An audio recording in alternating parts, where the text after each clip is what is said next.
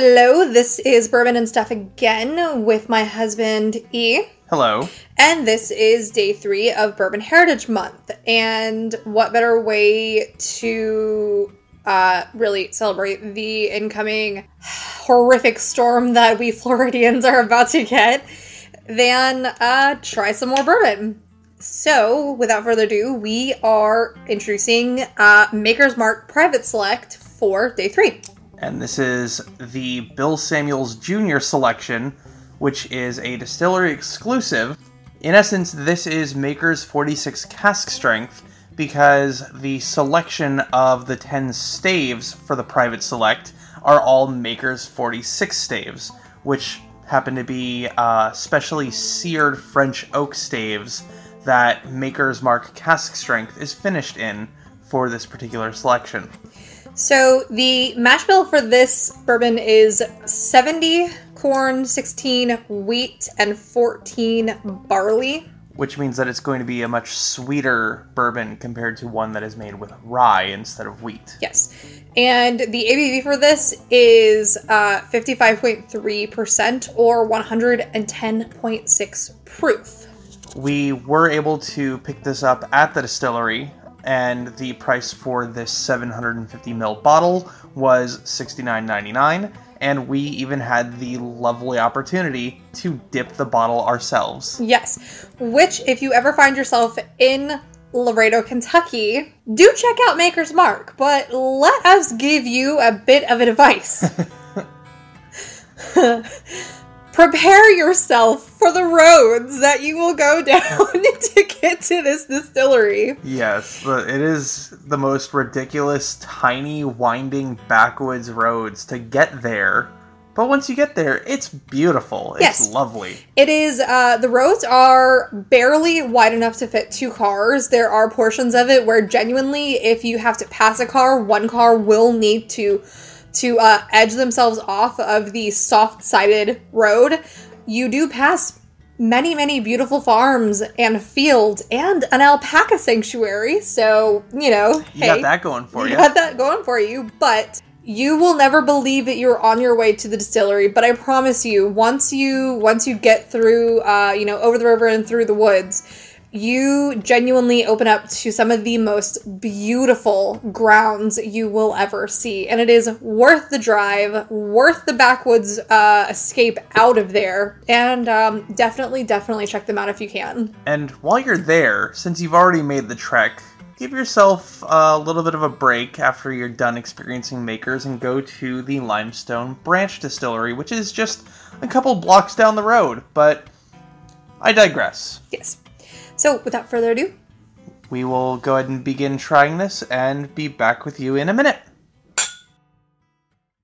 on the nose and and let's preface this way we did pour this probably about 20 minutes ago at this time No, it was about Yeah. 5 to 10. oh you have no Neither do you you. have no concept of that i will i will admit defeat and say 10 to 15 Okay, let, let's try that again. We did pour this about 10 to 15 minutes ago to air out, as Yes. a lot of people find is the right thing to do. yes because when you first pour this it is going to be hard to smell anything other than straight painfully burning alcohol but i promise Which- you with most Yeah. barrel proof expressions you're going to have as Yeah. an issue. But give it a few minutes, let it air out. And one of the first things that you will smell once you do is rich maple syrup. I'm also getting a good amount of very sweet woodiness as yeah, well. a really sweet wood. Definitely a little bit of vanilla on the nose as well. Um, I could potentially say caramel instead of maple, but it can go either way. Yeah, it, that I guess that's a s- It's subjective. a, it's a good, deep, rich sweetness. Mm-hmm. It's just how your personal experience defines what you associate that with. That is a very oh, that is a very very sweet, very sweet. okay, gotta emphasize that. Um, bourbon. But not sickeningly sweet. No, no, no, not sickening sweet. But I'm not a huge fan of of super sweet bourbons, and with this having a a relatively high wheat content, it is going to be far more sweeter. But for 110 proof, it drinks really lovely. Yes, it is a nice, friendly barrel proof expression. Yeah. and that uh, really sweet uh, vanilla does come out more on the palate and especially the finish. Mm-hmm. One of the things that stands out to me is really, really sweet soaked raisins. Yeah, I was, Syrupy I was going raisins. to say like steeping raisins or some other similar dark fruit in in like a syrup on the stovetop. Mm-hmm. that same I don't even know how to explain it, but that same like I'm sure most of you have smelled dried raisins or even like soaked raisins in rum for like a cake or something. And it's got that same rich, deep, dark, pruny flavoriness to it. Okay, so on the finish, I am getting quite lovely buttery oaky goodness where if you took like a good European butter and just kind of smeared it on the inside of a barrel and just kind of licked it up, that's about where I'm getting and I I say that in the most positive way I can because it's very pleasant. Yeah. And for me, the the finish for me is very dry. Yes. It is a yes. very dry finish, and to me, the the cinnamon spices, those warm, nutty baking spices, is what comes out for me. It, it's sort of like this is a Christmas vacation Saturday morning, waking Yeah. up and having a good breakfast on a cold day, bundled up with a nice warm blanket. Yeah, this is this is um genuinely this is French toast without being French toast. This is not French toast in the way that like You- Angel's Envy rye is. This The- is the- yeah, their finished rye is literally just pancake syrup. yeah, and but French this toast. is this is just everything warm and buttery and inviting about using like cinnamon raisin toast with like good maple syrupness to it. It's so delicious. I absolutely love this. Do you think it's worth what we paid on it? Absolutely. Uh, $69, $70 may seem like a steep price for anything from makers, but I mean, their regular cask strength is forty nine to fifty dollars on average. On the low end, forty if you're really lucky. in my opinion, that is overpriced for that product.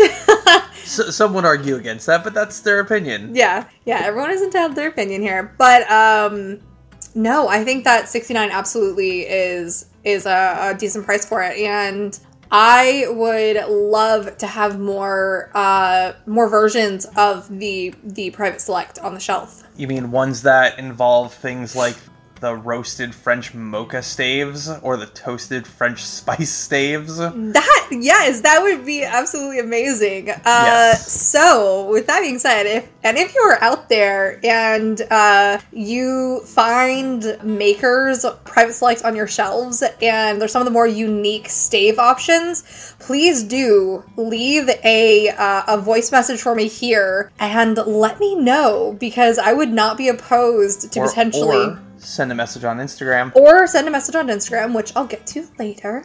and uh, I would not be opposed to uh, trying to get that from you guys because we can't really find a lot of the private select here. And some of you may wonder how drastically different is Oh, the Maker's 46 cask strength from the uh, commercial standard 94 proof offering. Well, we happen to have a glass here as well Hmm. to compare. Ooh. yeah. So the answer to that is, um, for me, very different. And not different in a good way. It is much more spiky, Yeah. much more spicy in a not pleasant manner. It's not as friendly and Mm-hmm. it actually drinks a little hotter. It does. It does. It drinks far hotter than the 110 proof of the other one. It's a really dulled down, more bitter, very, very bitter Yep. version of the Private Select. It's like they took all of the beautiful, sweet, woody flavors that came out in the cask strength, turned those down, and then went to the bitter volume knob and turned that up a bit. It's a little disappointing when you're trying them side by side. The the only thing that comes out with that with uh, the normal Maker's 46 is bitter, bitter oak, a little bit of caramel, and some spiciness. It loses all of that beautiful mapleness to it. It loses all that really yummy raisin and all of that butteriness. That is not to say that it is bad by any means, but when you compare it to the cask strength, it is night and day. Yeah, when you compare it, it is definitely different. But that's not to say that that it's not good. It's just not exactly comparable to its more mature and more fancy uh, brother. Well, if that's the case, what would be a good comparable option that is readily available to most people? Um, I will get back to you on that in just a moment. I think that the Maker's Cask Strength, the classic iteration, is a good close option. You're not going to get a lot of the sweet flavors that are imparted by the French oak staves that the 46 has. Um, but one thing you could potentially do if you're a crafty individual is actually purchase some French oak chips from either your local homebrew shop or even off of Amazon for roughly four to five dollars for a pack.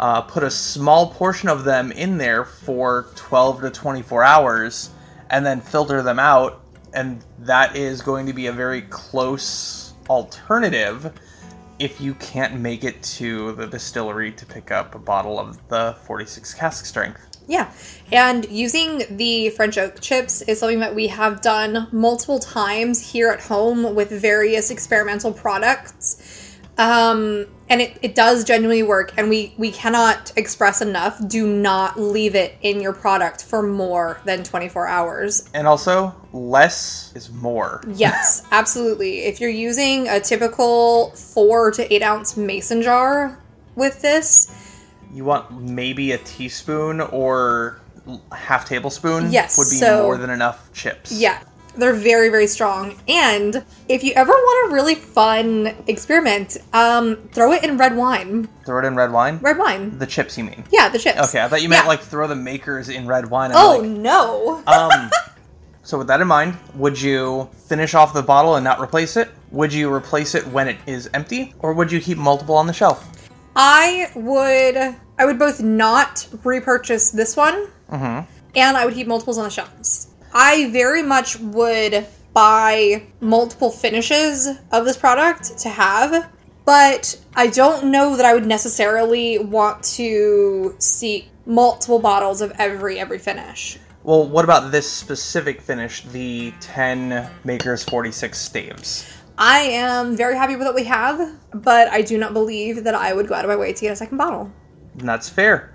I think that I would also not go out of my way to get another bottle, but if we happened to be at the distillery, I'd pick up a bottle. Yeah, yeah, if it's like Yeah. there in front of me, then Or even if a local store had it, I think I'd grab it, Mm-hmm. but I wouldn't go out of my way to replace it when it's empty. yeah, Yeah, yeah, so yeah.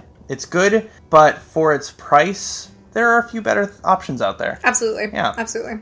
And remember, bourbon is meant to be shared.